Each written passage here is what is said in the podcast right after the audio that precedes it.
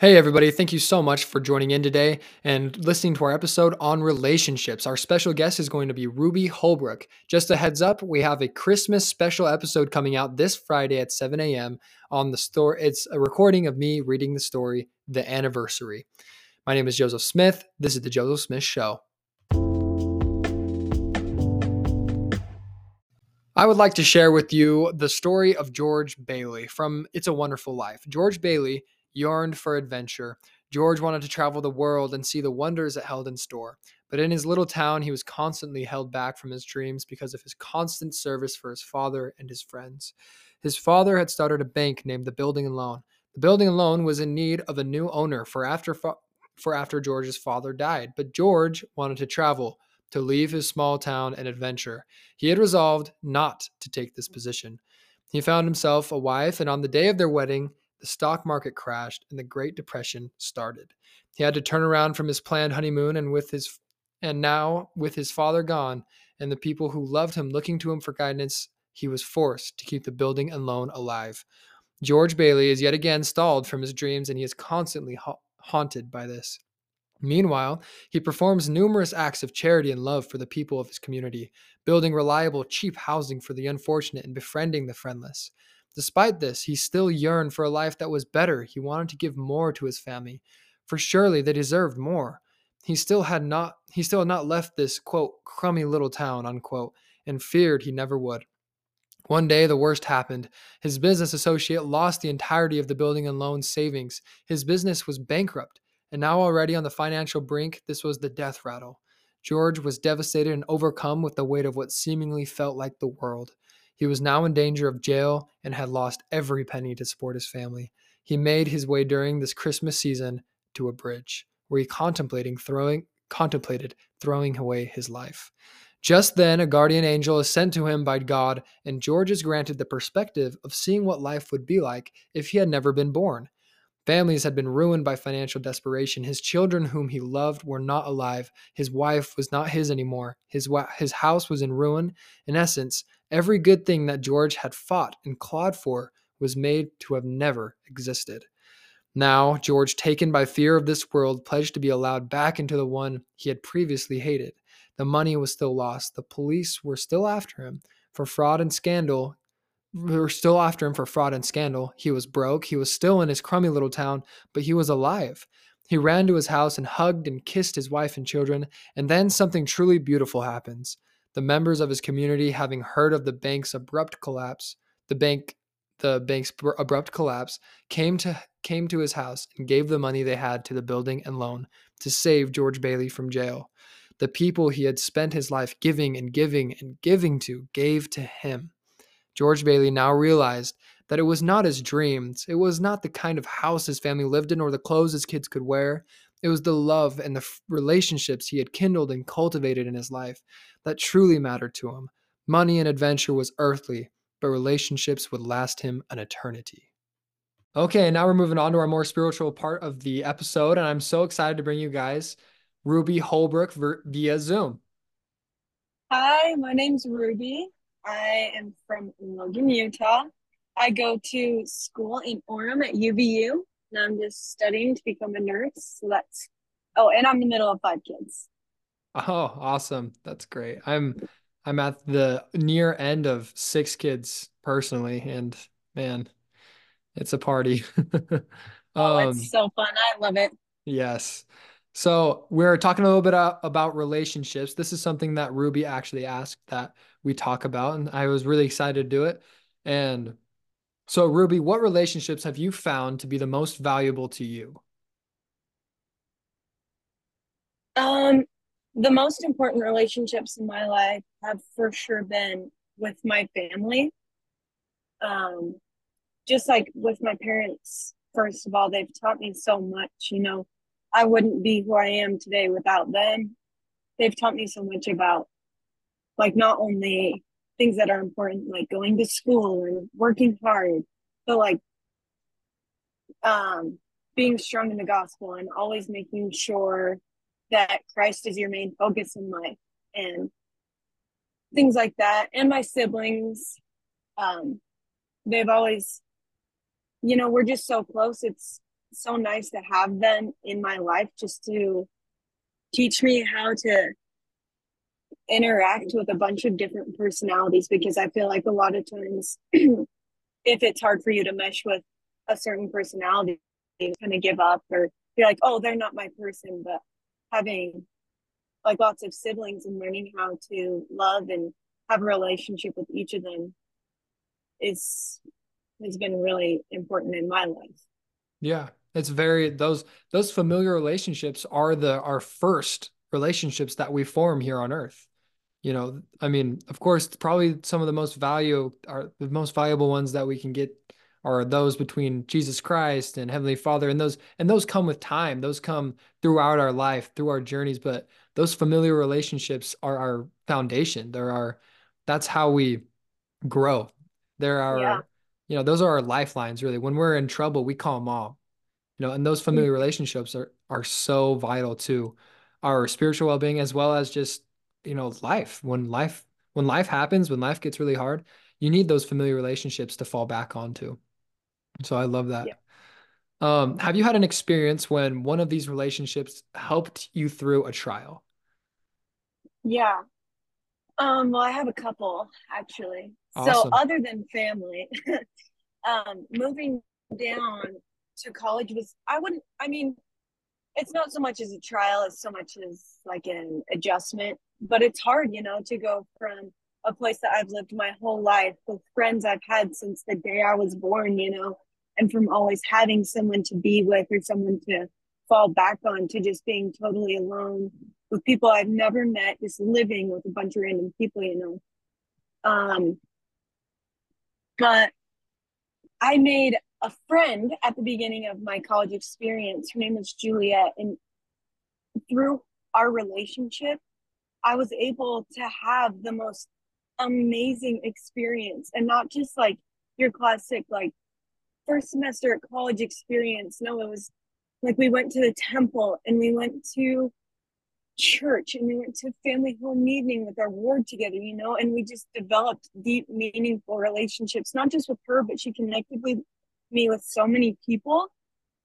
And it just made something that could have been medium or worse. It just made it into something beautiful and a time that I will cherish for the rest of my life.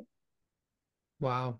And then um, outside of that, for a more real trial, my grandpa just passed away last month. Oh. And I know it's sad, but it's okay because we have the knowledge that we have.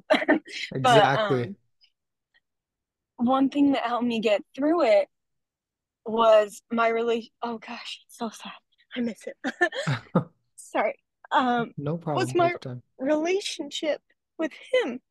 You know, he taught me so much about the gospel and the truthfulness of it and eternal families and the power of love. And so my relationship with my grandpa helped me when I lost him because he taught me that when you love someone and when you have a testimony of our gospel, they're never really gone. Well, they're gone, but you'll see them again, you know?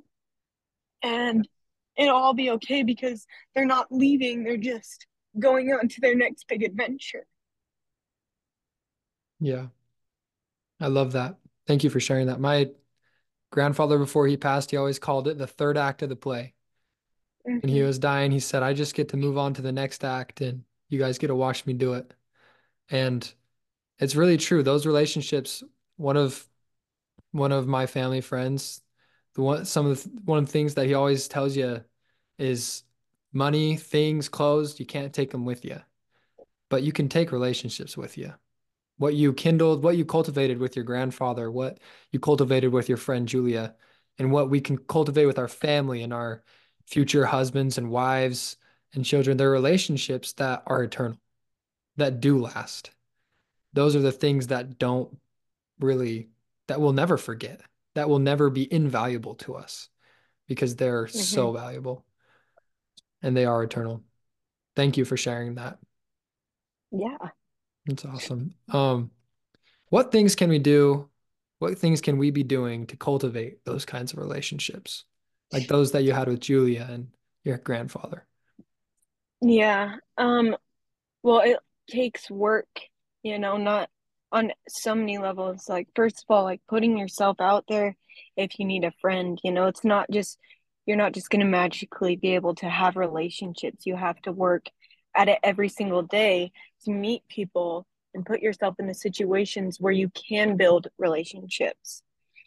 And then also, I'd say um, a big one that that I've experienced is forgiveness because you're always going to get hurt by the people you're going to get hurt the most by the people you're closest with because that's who you spend the most time with and that's um yeah and that's who you have you trust them yeah and who you hold the highest standard to you know yeah you love uh-huh. yeah and you love them and they love you so much and so when they let you down or when you let them down it just hurts so much more. And so forgiveness is such a vital part of being able to continue relationships and continue them stronger. Um because it helps you like grow together and not just be like oh well you like made this mistake so now like we're just gonna have to cut this off because I can't have you in my life. I feel like that's a big problem that lots of people face or lots of people come across is they're like, oh well, this person like did something wrong, so I just had to like cut them out of my life. Like, Hmm. Yeah it's just like so sad yeah that's that's such a that's such a high standard that nobody can really reach you know nobody can But I stick to that standard yeah, and uh, you just like hear a lot these days, I feel like. And sometimes, yes, it's important to have boundaries, but Mhm. when you protect your peace or whatever people say, you know, so much that you don't have any relationships, like that is a lonely, lonely way to live your life. And that's not how God intended us to live our lives. Like He created us to be social and to create these connections with people. And so I think when people cut off their relationships, it's not just damaging to the relationship, but to their own soul. Like you are not supposed to cut people out of your life. You're supposed to grow and build each other up and Mhm. become better day by day, you know? Yeah, and that forgiveness part, I love that you're bringing up forgiveness because when you're forgiving somebody else, it's healing for you as well. You know, you're learning with somebody, you're building each other up, like what you said. You are, you know, it's this mutual bonding thing that's happening with whatever relationship it is. You serve and they will hopefully serve. And even if they don't, you serve a little more. And it will become gratifying if it's a good relationship. And I love that forgiveness thing because nobody there, everybody is going to mess up at some point or let you down because we live in a fallen world. Uh, an experience that I had, I mean, I'm 17, I'm in high school, and so Mm-hmm. average high school struggle is your friends. And uh, there was a point in my life where I was really doing that. I was holding my, I was, for some reason, I had this really undue standard that I wanted all my friends to have. And I just kind of realized like I was at home and I was alone when I could have been hanging out and I was like, really, am I am I really holding these people to this high of a standard at 17 or Mm-hmm. 16? There's no reason, you know, and Yeah. so why don't I just why don't I, you know, not necessarily um what's the word? Not necessarily disassociate from my standards, but you know, give people a chance. Still love them. Yeah, still Yeah. And love you can still love people even though they make mistakes and have Mhm. different priorities than you. Yeah, I, it was a very prideful mindset of mine. And but yeah, I love what you said about forgiveness and that. Well, um, Ruby, you're you're doing awesome. I would love to hear I would love to hear your testimony on this subject of relationships. Yeah. I'd love to bear my testimony. I just I know this church is true. t- yeah. I know this church is true. No, I know that um relationships are a central part of God's plan in our lives. And I know that even though every single one of our relationships on earth are so important to our growth and making it back to uh God, our most important relationship is with our Heavenly Father in Jesus Christ. Because if we don't have a relationship with them, then we can't truly have a relationship with anyone else or even ourselves because we truly come to know ourselves through God and through Jesus Christ because they know us perfectly. And when we have a relationship with them, then we can realize our own potential and extend the Christ like love that's inside of each of us. And I just want to bear my testimony that I know God loves us and He wants an individual relationship with us. We just have to look for it and put in the effort for it. And I say these things in the name of Jesus Christ. Amen. Amen. Ruby, thank you so much for being on the show today. You did awesome. Yeah, of course. My pleasure. Thank you for having me. Of course. Safe travels, by the way. Be safe. Thank you. Thank right. you. Enjoy. Thank you so much for doing it. Of course.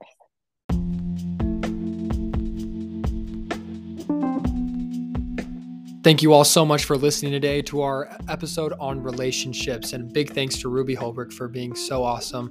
And I'm so grateful that Zoom was also accommodating to our interview. Please be sure to stay tuned for our Christmas special episode on Friday at 7 a.m., the recording of the anniversary. My name is Joseph Smith. This is The Joseph Smith Show.